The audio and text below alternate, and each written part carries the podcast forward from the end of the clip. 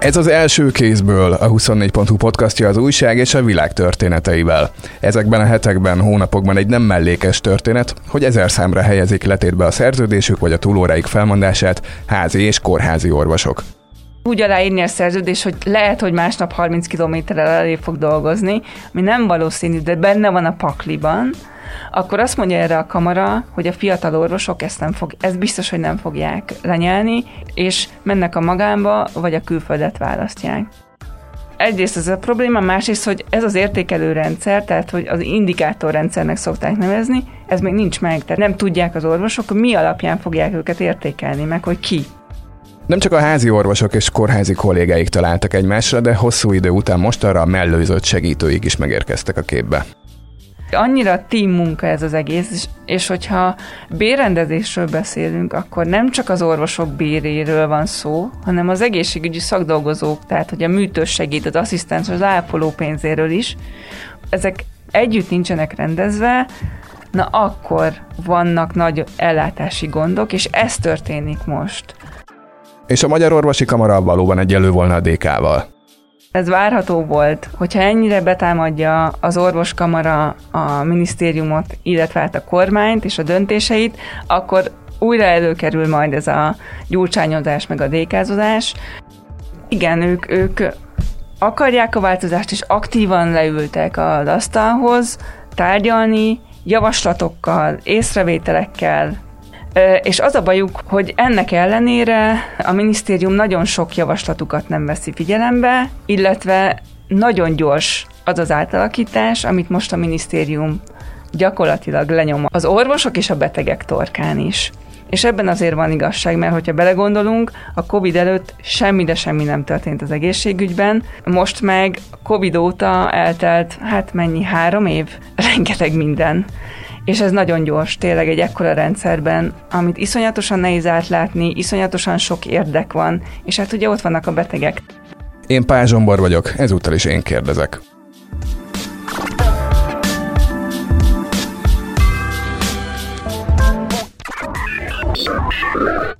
Benke Ágival, közéletrovatunk újságírójával vagyunk ketten a stúdióban. Hello! Szia! Ági, először van a podcast egy éves történetében nálunk, amit nem is értek, mert hogy a többek között az egészségügy területével foglalkozik, ahol nem tegnap lettek vitatható történések, csak az elmúlt egy hétben, aki fél szemmel olvasott legalább újságot, azt is láthatta, hogy az orvosi kamera elnöke szerint oroszról lett részt venni a magyar egészségügyi ellátásban, ami az oroszról lett mindenképpen egy olyan dolog, amit az egészségügyhöz közel szeretne hallani az ember, illetve hogy orvosok teszik letétbe a felmondásaikat. Az első az egy jó nagy falat, úgyhogy kezdjük talán az orvosok felől a kórházi szakdolgozók, meg a kórházi orvosok régóta elégedetlenkednek. A szakdolgozóknak biztos, hogy még mindig van rá okám, mert az ő pénzükhöz nem nyúltak, a kórházi orvosokéhoz nyúltak, erre is kitérünk majd, de a házi orvosoknak úgy tűnt, hogy béke van. Mivel sikerült ezt felzilálni? Covid alatt azért nagyon átrendeződött az egészségügy, és ebben a házi orvosoknak volt elképesztő sok munkájuk a Covid alatt. Ez nem csökkent utána sem, hiába rendeződött vissza úgy, ahogy az egészségügy, és közben megjöttek a gondok például ugye az infláció, amit mindenki érez, és az ő pénzügyi támogatásuk, amit ugye az államtól kapnak, az nem változott egy cseppet sem. Úgy vannak a házi orvosok, akik egyéni vállalkozásokban vannak kényszerítve, vagy praxis közösségekben, többen egy KFT-be, hogy ahányan vannak a praxisukban, mindenki után fejpénzt kapna. Igen. És ugye jött az infláció, megnövekedett a rezsiköltségük, ezt nem mindenki tudja kigazdálkodni, csak nagyon-nagyon nehezen, és erre jött rá a most decemberi törvényelfogadás, ami vastagon érinti a házi orvosokat is. Az az ügyeleti rendszer egyrészt. Abban mindenki részt vesz? Abban a házi orvos vesz részt, illetve... De hogy aki nappal házi orvos, annak kötelező valamennyit nem ügyelni? kötelező. Ezt önként tudja vállalni, plusz pénzért. Úgy van meghatározva most, hogyha hétköznap vállal ügyeletet, az 9000, hogyha Hétvégén az 11 ezer. Ez óradíj. Még hogyha bizonyára most egy bruttó számot is mondunk. Na, de hát akkor ennek van egy értelmezhető, infláció után is értelmezhető díjazása, az vállalja, aki szeretné, mi a baj? Egyrészt a pénz, hogy keveset kapnak, illetve hogy nem változott ez az összeg. Másrészt az, hogy a betegállomány nem csökkent, sőt, Harmadrészt az, hogy ebben a decemberben elfogadott törvénycsomagban többek között szerepel az is, hogy az ő teljesítményüket is, ahogy a kórházi dolgozóknál is van, egy ilyen értékrendszer alapján fogják megváltoztatni. Ha minél több beteget ellát, ha minél több beteget rávesz arra, hogy elmenjen szűrővizsgálatra, amiről tudjuk, hogy a magyarok ugye keveset járnak, az alapján kap plusz pénzt. És ez nagyon nem oké okay a házi orvosoknak, és erre jön még rá az, hogy megváltoztatják a körzethatárokat is. Az pontosan nem tudni, hogy még mikor, meg hogy hogyan, de ugye erről folyamatosan szó van, hogy túl sok a körzet, meg kell változtatni, ami azt jelenti, hogy kevesebb házi orvosi praxis lesz. De a körzet sok, vagy valójában az orvos kevés? Mind a kettő. Ugye itt arról van szó, hogy kis falvakban, néhány száz fős falvakban azt mondják, hogy nem feltétlenül, már ma sincs amúgy ö, ö, házi orvos ezekben a kis falvakban, hanem úgy oldják meg, hogy ilyen körorvosi rendszerben. Tehát, hogy, hogy ezek a praxisok gyakorlatilag ö, szükségtelenek. És akkor egy ilyen járási központokba akarják szervezni ezeket, ami azzal jár, így első ránézésre, meg amúgy a gyakorlatban is, hogy valószínűleg a betegnek többet kell utaznia. A beteg oldalról lesz egyrészt furcsa, másrészt valóban többet kell majd utazni az ellátásért, de azt kell látni majd a betegnek, hogy valószínűleg sokkal jobb minőségű ellátást fog kapni. Ez a terv, legalábbis. Tehát. Te most a minisztériumi álláspontot közvetítetted az utóbbi mondataiddal.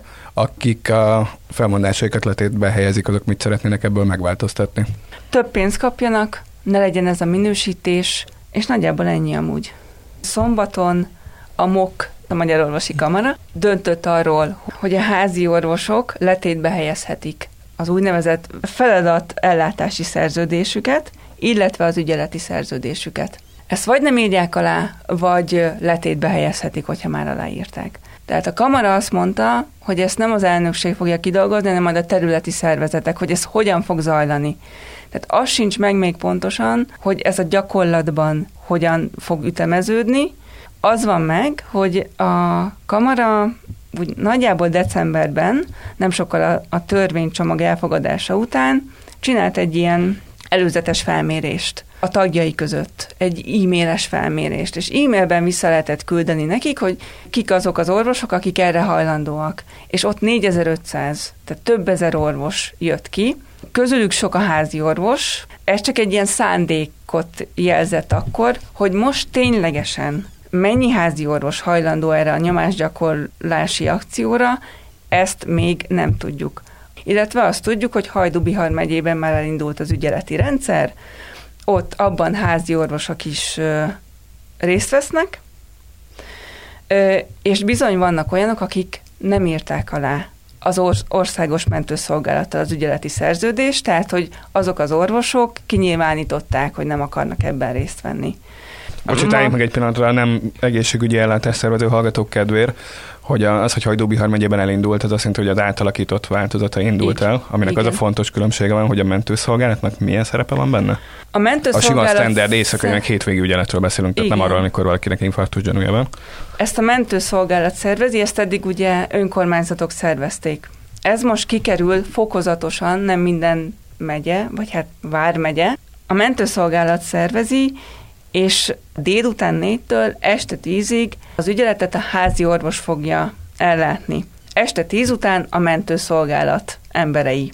Erre a négytől tízre a házi orvosnak ugye minden napra lehet jelentkezni. Ez nincsen kötelezővé téve a házi orvosnak, tehát hogy az vállalja, aki jelentkezik Tehát erre. ez ugyanaz, mint volt, csak mással kell szerződniük, és más Nagyjából kevesebb óráról van szó. Igen. Nem nyomatják az egész éjszakát. Ami még a, a házi orvosoknak ebből baj, vagy azt mondják, hogy ez nekik nem jó, hogy ebben a szerződésben, amit ugye az OMSZAD írnak alá mentőszolgálattal, ebben az ügyeleti szerződésben van egy úgynevezett ilyen titoktartási szerződés. Ez a házi orvosok annyira eddig nem voltak hozzászokva, hogy nekik kvázi így befogják a szájukat, de hát a mentőszolgálatnál amúgy, ami egy félkatonai szervezet, ezt ugye az igazgató ezt folyamatosan hangoztatja, és amúgy ez így is van, ott ez dívik, tehát hogy ez egy ilyen alapfelállás, hogy titoktartási szerződést kell kötni. Ez a házi orvosoknak egyelőre nehezen megy le a torkán.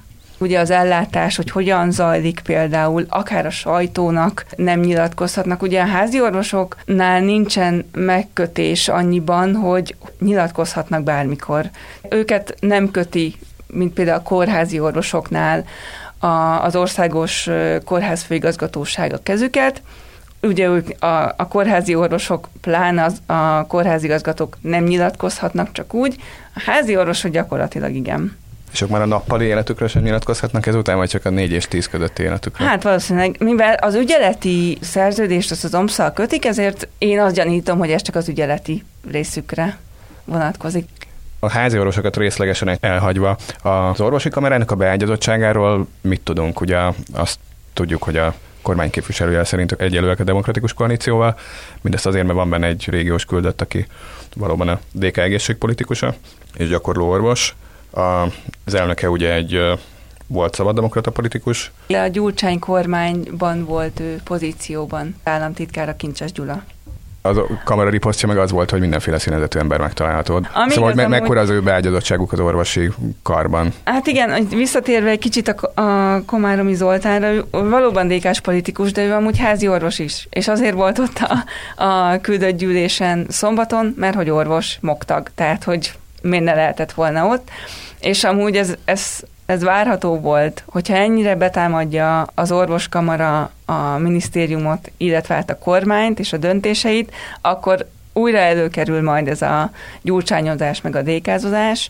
Ugye ez akkor volt, amikor a kincsest meg akarták választani, tehát hogy még a négy évvel ezelőtti elnökválasztás előtt próbálták rá tenni ezt a gyurcsány jelzőt, ami amúgy igaz, tehát hogy a gyurcsány kormányban pozícióban volt, de ez az után tehát megválasztották elnöknek, és utána az elhalt, és akkor most újra előkerült ez.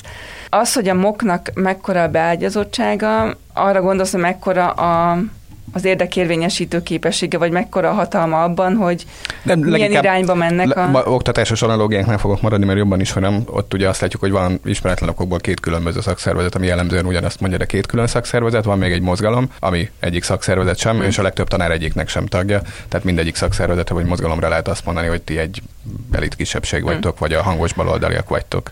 Az orvosi kamara nevéből adódóan nyilván máshogy működik, meg kötelező tagság van benne. Kötelező de, tagság, tehát hogy mennyire igen, élénk belső élete van. Abszolút, nagyon élénk. Ugye itt 40 ezer orvosról beszélünk, kötelező tagsággal. Szóval amit a, az Álmos Péter mondott a belügyminisztérium vasárnapi sajtótájékoztatójára, Álmos Péter az egyik el, alelnök, hogy a, a kamara az, az, az egész orvostársadalmat képviseli. Valóban. Viszont nem egységes, tehát hogy azt nem, azt nem lehet elmondani, hogy az orvostársadalom egységes lenne nagyon sok érdek mentén. Leestem volna a székemről, hogy egy magyar szakmáról kiderült volna, hogy egységes. Igen. Úgyhogy ezért is nehéz olyan, olyan irányt találni ebben a, az átalakításban, ami mindenkinek jó. Nem lesz jó mindenkinek. Tehát, hogy ez, ez egészen biztos. Azt látni kell, hogy ez a kamara, a kincsesféle kamara azért az elmúlt négy évben iszonyatosan aktív volt. Nagyon sokat tárgyalt a minisztériummal, tehát, hogy igen, ők, ők akarják a változást, és aktívan leültek az asztalhoz tárgyalni, javaslatokkal, észrevételekkel, és az a bajuk, hogy ennek ellenére a minisztérium nagyon sok javaslatukat nem veszi figyelembe, illetve nagyon gyors az az átalakítás, amit most a minisztérium gyakorlatilag lenyom az orvosok és a betegek torkán is. És ebben azért van igazság, mert hogyha belegondolunk, a COVID előtt semmi, de semmi nem történt az egészségügyben. Most meg COVID óta eltelt, hát mennyi, három év? Rengeteg minden. És ez nagyon gyors, tényleg egy ekkora rendszerben, amit iszonyatosan nehéz átlátni, iszonyatosan sok érdek van, és hát ugye ott vannak a betegek, tehát hogy az ő ellátásuk nem sérülhet ebben a folyamatban, már pedig most úgy látszik, hogy sérülni fog. Ami jobban ismert szelete ennek a nyilvánosság előtt az az, hogy az emlegetett COVID közben rákényszerítette saját magát a kormány, meg a körülmények, hogy legalábbis a kórházi orvosok fizetéséhez hozzányúljon. Mi történt velük azóta? Ugye az fontos, hogy ott nem csak a, az orvosbérek rendeződtek, hanem a paraszolvencia is kivezetődött. Szóval ez egy két óriási változás volt akkor. Büntethetővé vált, mint az adása, mint a kapása. Szóval, igen, igen, és vannak is kirakat esetek ebből, de hogy a az a kamarai meg általános percepció, hogy valóban, valóban. megszűntek a borítékokat. Ez igen. Hát, hát az, hogy a négy fal között mi történik, azt ugye soha nem tudhatjuk, de ezt valóban szigorúan be is tartják.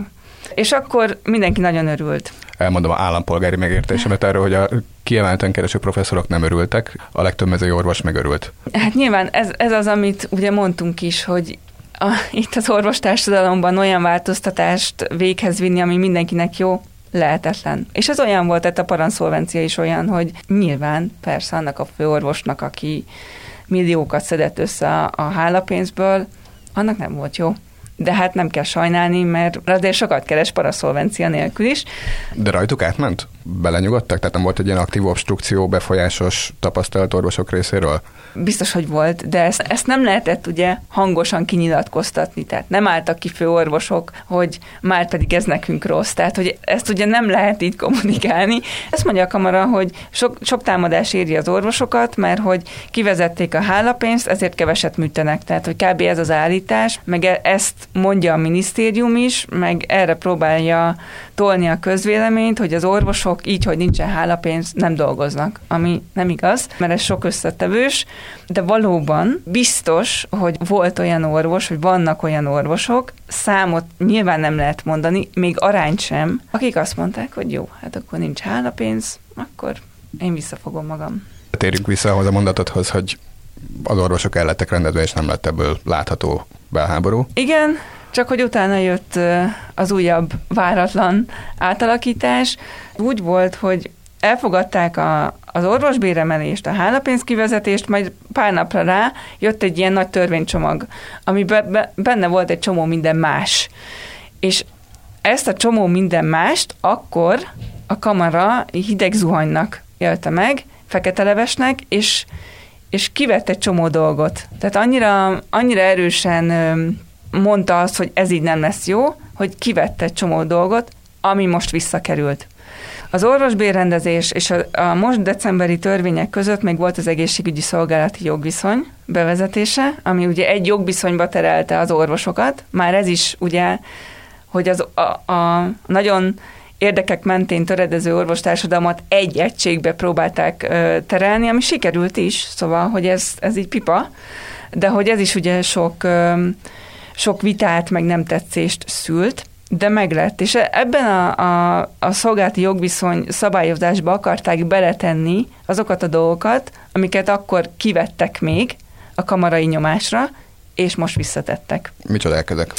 Ezek a, a híres hírhet átvezénylés, ami most úgy néz ki, ugye ez a Covid alatt is működött, de ugye akkor kényszerből, azt kell elképzelni, hogy dolgozik egy orvos egy kórházban, vegyünk egy, egy megyei főkórházat, egy centrumkórházat, és azt mondják neki egyik nap, hogy kedves orvos, te másnap menj el 30 kilométerrel odébb a kisebb kórházba, és ott dolgoz le a műszakod. Bár ez valószínűleg fordítva lesz, tehát inkább a kisebbből fognak majd a nagyobbba vezényelni. Ez nem tűnik felnek az, azzal az orvosra szemben, aki ezt megcsinálja, de azt mondja erre a minisztérium, hogy ezzel nem fognak visszaélni az igazgatók, hát illetve az okfő, mert ugye az okfő a kórházi főigazgatóság az, aki, ami ezeket így rendezi, vagy irányítja. De hát, hogyha benne van ez a szerződésben, az orvos szerződésében, akkor az neki nem lesz jó. Tehát, hogy úgy aláírni a szerződés, hogy lehet, hogy másnap 30 kilométerrel elé fog dolgozni, ami nem valószínű, de benne van a pakliban, akkor azt mondja erre a kamara, hogy a fiatal orvosok ezt nem fog, ez biztos, hogy nem fogják lenyelni, és mennek a magánba, vagy a külföldet választják. A mostaniak meg úgy tiltakoznak majd, hogy letétbe helyezik a, a túlóra felmondásukat, például. Ez az egyik, tehát az átvezénylés. A másik, hogy ugye megegyeztek nagyon szépen 2020. októberében Orbán Viktorral a, a béremelésről, ami ugye három lépcsős volt, most volt az utolsó lépcsője. Erre azt mondta a minisztérium, hogy igen, ez tök jó, rendeztük, de legyen egy értékelő rendszer az orvosok munkájára. És hogyha ez az értékelő rendszer azt mutatja, hogy az adott orvos nem teljesít jól, akkor vegyük vissza az alapbéréből, tehát a már megemelt alapbéréből, ami törvény szerint meg van emelve, 20%-ot. Azt mondja a kamara, hogy ez nonsens. Alapbérből mínusz 20%-ot nonsens, hogy ezt az orvosok el fogják fogadni. Egyrészt ez a probléma, másrészt, hogy ez az értékelő rendszer, tehát hogy az indikátorrendszernek szokták nevezni, ez még nincs meg, tehát nem tudják az orvosok, mi alapján fogják őket értékelni, meg hogy ki. Úgyhogy ez a kettő az, ami, ami igazán kiverte a biztosítékot az orvosoknál. Elfogadták ezt a törvénycsomagot, a törvénycsomagban ezek benne vannak, és erre mondja most a kamara, hogy akkor kedves orvosok, tiltakozzunk. És ezek az eszközök. Ugye a kórházi orvosoknál a túlóra munka felmondása, ami hogyha tényleg több száz vagy több ezer orvos ezt megteszi, nem tudom, akkor nagyon-nagyon nagy baj lesz az egészségügyben. Ezt majd konkrétabban kell ráírni a transzparensekre. Hát gondoljuk azt, hogyha mondjuk életbe lép egy ilyen, mert hogy ez ugye nem úgy fog kinézni valószínűleg, bár ugye még ez sincs meg, hogy hogy fog pontosan kinézni, hogy akkor egyik nap úgy döntenek az orvosok, hogy akkor felmondják, hanem ezt úgynevezett letétbe fogják helyezni, valószínűleg egy ügyvédi irodánál. És akkor meg lesz ennek a, a határideje, hogy a letétbe helyezett túlóra munka felmondások mikor fognak élesedni. Ennek ez a logikus menete. Ezt amúgy már Szlovákiában megcsinálták az orvosok. Ott a felmondásukat, a munkaszerződésük felmondását helyeztek letétbe, és ott el is érték, tehát ki is csikarták a kormányból a, a béremelést. Itt ugye most nem a béremelésről van szó, tehát, hogy ez nem egyik napról a másikra történő drasztikus változás lesz, hanem lesz egy ilyen időintervallum, ott lesznek a, az ügyvédi irodánál letétben a túlóra munkafelmondások, és hogyha a MOK azt mondja, hogy a kormány nem tesz semmit azért, hogy megváltoztassa azokat a dolgokat, amiket a MOK szeretne, akkor élesednek ezek majd valószínűleg. De időpontok nincsenek, és, és ezért fura, hogy hogy e, ezért ilyen félpuha egy kicsit ez a nyomásgyakorlási akció, mert még csak az van meg, hogy lesz egy ilyen. De hogy pontosan mikor, és hogy, hogy lesz ennek időintervalluma. Tehát, hogyha letétbe helyezik a túlorra munka felmondását, az mikor, és mi, mettől és meddig fog tartani, és mikor lesz majd élesítés, azt nem tudni egyelőre. Hát azért az a gyanúm, hogy a végtelenségig nem kell várni, hiszen nem olyan nehéz felfedezni egy olyan logikát az egész mögött, hogy jó fejkedtek a választások előtt, és utána a választások után pedig jött a nahát. Az a baj, hogy ugye itt egy elfogadott törvénycsomag ellen tiltakoznak már. Tehát e, ezek már megvannak, itt már csak ilyen apró rendeletek kellenek a, a minisztérium részéről. Nagyon nehéz elképzelni, hogy egy Pintér Sándor vezette minisztérium azt fogja mondani, hogy rendben, kedves orvosok, igazatok van, kivesszük ezeket, amik ellen tiltakoztok. Nagyon érdekes következő hónap elé állunk, és nagyon ijesztő is amúgy, hogy, hogy mi fog történni, de az biztos, hogyha az orvosok ezt tényleg el akarják érni, ezeket, amiket szeretnének, akkor ennél konkrétabb lépéseket kell tenniük. Beszéljünk egy kicsit arról, hogy kivel beszélgetnek, mert azt gondolnám, hogy ritkán szoktak magával Pintér Sándorral. Takács Péter egészségügyi államtitkár ugye tulajdonképpen közülük való, amikor őt kinevezték, akkor nagy volt iránta a bizalom, hogy nem is egy pártejtőernyősről van szó, és nem is egy karrierbürokratáról. Kicsit talán amúgy mind a kettő benne van, mert ő igazságügyi orvos szakértőként kezdett el dolgozni, ő volt János kórházban ö, osztályvezető, majd egy rövid ideig kórházigazgató is. A néhai emiben is volt pozíciója, az országos kórházi főigazgatóságban is volt magasrangú pozícióban, és akkor onnantól jött át, vagy vitték át a belügyminisztériumhoz. Nagyon politikus, politikus orvosként tudnám őt definiálni. Azért gondoltam én ezt, mert hogy volt a kamarának elnökségi tagja. Hát bizony. Korábban István idején, és nem is rövid ideig. Nem, 8 éven keresztül, de valóban igazságügyi orvostani területen volt rezidens, aztán rezidens szövetség elnök, és igen, aztán nagyon sokszor volt, volt igazgató, akkor a nem bürokrataságot visszavonom tőle. De hogy az látszik, hogy ő nagyon agilis, és ő tényleg nagyon tolja ezt az átalakítást. Igen, de hogy azt akartam az ő kinevezésekor elhangzó dolgokból ide emelni, hogy így azért bíztak benne, nem csak azért, mert látott már életében orvost kollégaként, hanem hogy így érti az ellátásrendszernek a működését. Abszolút, csak hát ugye neki van egy főnöke, a Pintér Sándor, tehát hogy... Sőt, van még egy.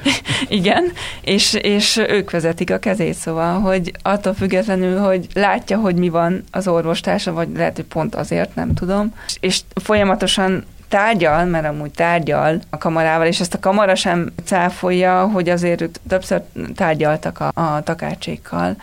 Sőt, volt egy nyilvános tárgyalásuk is, amit a Facebookon közvetítettek nemrég, szóval nem is ez a bajuk, hanem az, hogy tényleg nagyon gyors, tehát hogy nagyon nagy ütemet vagy tempót diktálnak Pintér Sándorék, és a takács is, szóval, hogy ő nem, hogy lassítaná a folyamatokat, hanem gyakran így úgy érezni, hogy ő az, aki, na, csináljuk, gyerünk, álljunk bele, itt van a Hajdubihari pilot, vége van, akkor kezdjük el a, a többi megyében a, az új ügyeleti rendszert, és ezt nehéz azt képzelni, hogy, hogy ebből ő visszalépne. Mármint, hogy nem csak ő, hanem ugye a Pintér is. Tehát, hogy, hogy nem, nem látni azt, hogy, hogy ő azt mondja, hogy igen, kedves Magyar Orvosi Kamara, igazatok van, álljunk le, tárgyaljuk még ezt az egészet. Abból mi látszik egyébként kibontakozni, hogyha elvihetem nagy kép felé. Van ez a néhány évtizedes problémája a magyar egészségügynek, lehet, hogy régebbi, csak én azóta figyelem, hogy ugye egyrészt fogyunk, meg az orvosok a természetesnél jobban is fogynak, mert dobbantanak időnként hogy valójában csak a súlyponti kórházait bírja el az ország normális színvonalon, és a kisvárosi kórházakról valakinek előbb-utóbb, hát a 90-es és a 2000 illetve a 2010-es években senkinek nem sikerült végigmondani azt a mondatot, hogy tapolcán valójában nem lesz több vakbélműtét egy ponton, azok az emberek viszont, akik megvédik a tapolcai kórházat valamilyen formában, azok több cikluson keresztül országgyűlési képviselők lesznek, és sok tapolca van az országban. De hogy most is megint az látszik az átfenyüléseknél mondtatta is, hogy az lesz az életszerűbb, hogy tapolcáról kell bevenni Veszprémbe mármint az orvosoknak dolgozni, és aztán a betegeknek követni őket. Van olyan munkaanyag, vagy akár csak felismerés, amiből ez a szendék kiolvasható, vagy ezt még mindig tilos elmondani Magyarországon? Hát ugye az, hogy kórház bezárás, ez... Nem ez olyan így, nem lesz. Ez szitokszó. Funkció megújítás. Így. Ilyet ugye nem szabad mondani, de hát azt már nagyon régóta mondják, hogy ennyi kórházat ez a rendszer nem bír el. Tehát nincs annyi orvos, mint kórház. Ilyen egyszerű az egész. És volt egy nagyon érdekes beszélgetésem az érdi szakrendelő igazgatójával. A szakrendelők az ugye egy más ellátási szint, de mégis a, azért hozom ezt ide fel, mert az érdi szakrendelő egy iszonyatosan nagy rendelő, egy, kb. egy ilyen kis kórház. 120 ezer ember ellátásáért felel. És ö, ott az igazgató mondta azt, hogy egyszerűen nem tudnak mindent elvállalni, mert nincs rá ember. Az érdi szakrendelőben ismétlem 120 ezer ember ellátásért felel, nincsen CT és nincsen MR. Azért nincs, mert nincsen rá ember. És nincs rá ember, akkor meg kell szervezni máshogy az ellátást, és meg van szervezve az ellátás. Azért azt látni kell, hogy tényleg nincsen annyi szakember, hogy minden tapolcai kórházban, vagy tapolcai jellegű kiskórházban minden legyen. Ezt be kell látni a betegeknek is, hogy ebben a helyzetben, ebben a, az orvos hiányos, és ide ne csak az orvosokat vegyük akkor, hanem a, a szakdolgozókat is, mert szerintem, a, hogyha hiányról beszélünk, akkor a szakdolgozóknál nagyobb a baj, mint az orvosoknál. És nem is beszéltünk a fizetésükről, mert a professzorokért aggódtunk, hogy ezt korrigáljuk. Decemberben ők kaptak valamit? Nem. Hát ugye úgy volt, hogy januárban kapnak aztán kijött a decemberben a, a magyar közlegyben a rendelet, hogy nem januárban, hanem csak júliusban fognak kapni, majd július után 24 márciusában. De az inflációt meghaladó bármit, vagy? Inkább infláció üldöző, de az biztos, hogy amíg márciusig eljutunk, addig az, azt az, az infláció fel fogja emészteni, szóval, hogy ez így kevés lesz. Hogyha mondjuk most nézzünk egy műtőt, ott van a, nagyon-nagyon jól, most már nagyon-nagyon jól kereső, amúgy eddig is jól kereső főorvos, aki műt. Ott van az anesztes, aki ugye az altatást végzi, ő is nagyon jól keres. És akkor ott van mellette a műtőssegéd, meg az ápoló, akik viszont keveset keresnek. Ott van az asszisztens, akik szintén nagyon keveset, hozzájuk képest nagyon-nagyon keveset. Hogyha mondjuk nincsen műtőssegéd, akkor nincsen műtét sem. Annyira team munka ez az egész, és, és hogyha bérrendezésről beszélünk, akkor nem csak az orvosok béréről van szó, hanem az egészségügyi szakdolgozók, tehát hogy a műtős az asszisztens, az ápoló pénzéről is. Ezek együtt nincsenek rendezve, na akkor vannak nagy ellátási gondok, és ez történik most. És ezért is volt fontos a szombati kamarai kiállás, mert nem csak arról beszéltek, hogy mi a helyzet az orvosokkal, hanem az azonnali követelések közé az első pontba felvették a szakdolgozók bérének emelését. Én is csak azt tudom mondani, hogy a jelenlegi rendszerben és folyamatban írtózatosan fontos, hogy a szakdolgozóknak végre legalább olyan mértékű vagy ütemű emelésük legyen, mint a, az orvosoknak, akik ugye három éve folyamatosan lépcsőzetesen kapják a, mert ugye ez a megállapodás, tehát folyamatosan kapják a, a béremelést. Közben a szakdolgozók meg nem. De még az is hozzájön, hogy ez tulajdonképpen nem az orvoskamara feladata lenne, hogy őket felkarolják. Nekik van kamarájuk, van szakszervezetük, de valahogy, és akkor itt visszatérve a beágyazottságra, a, a MOG hm. beágyazottságra, hogy a szakdolgozók érdekérvényesítése valahogy sokkal gyengébben zajlik, mint például az orvosoké nem szeretném most leminősíteni őket, de nyilvánvalóan egy diplomás emberekből álló testület, amiben 40 ezeren vannak. Ereje is nagyobb, mint a nővér szakszervezeté, de nem akarom, hogy degradálóan hangozzék, mert hogy azt akartam megállapítani, hogy olyan, mint hogy egy kicsit elfogultak lennénk a kórházi szakdolgozók felé, de szerintem ez egy olyan kereszt, amit fel tud vállalni ez a podcast. Igen. És az orvosok is most felvállalták, tehát eddig, eddig ennyire ö, tudatosan nem mondták azt, vagy nem azt mondták, hogy már pedig mindenképpen rendezni kell. Most nagyon erős volt a kiállás mellett a kamara részéről. Az alapozó kurdust akkor mindenki elvégezte most ellátásszervezésben, és amikor a történet remélhetőleg megnyugtató lezárás felé haladunk, vagy oda elérünk, akkor visszavárunk ide. Köszönjük, hogy Rendben, én is köszönöm. És köszönöm nektek is, kedves hallgatók, ez volt az első kézből. Legközelebb jövő csütörtökön jelentkezünk, Benke Ágnes mellett Pázsombort hallottátok.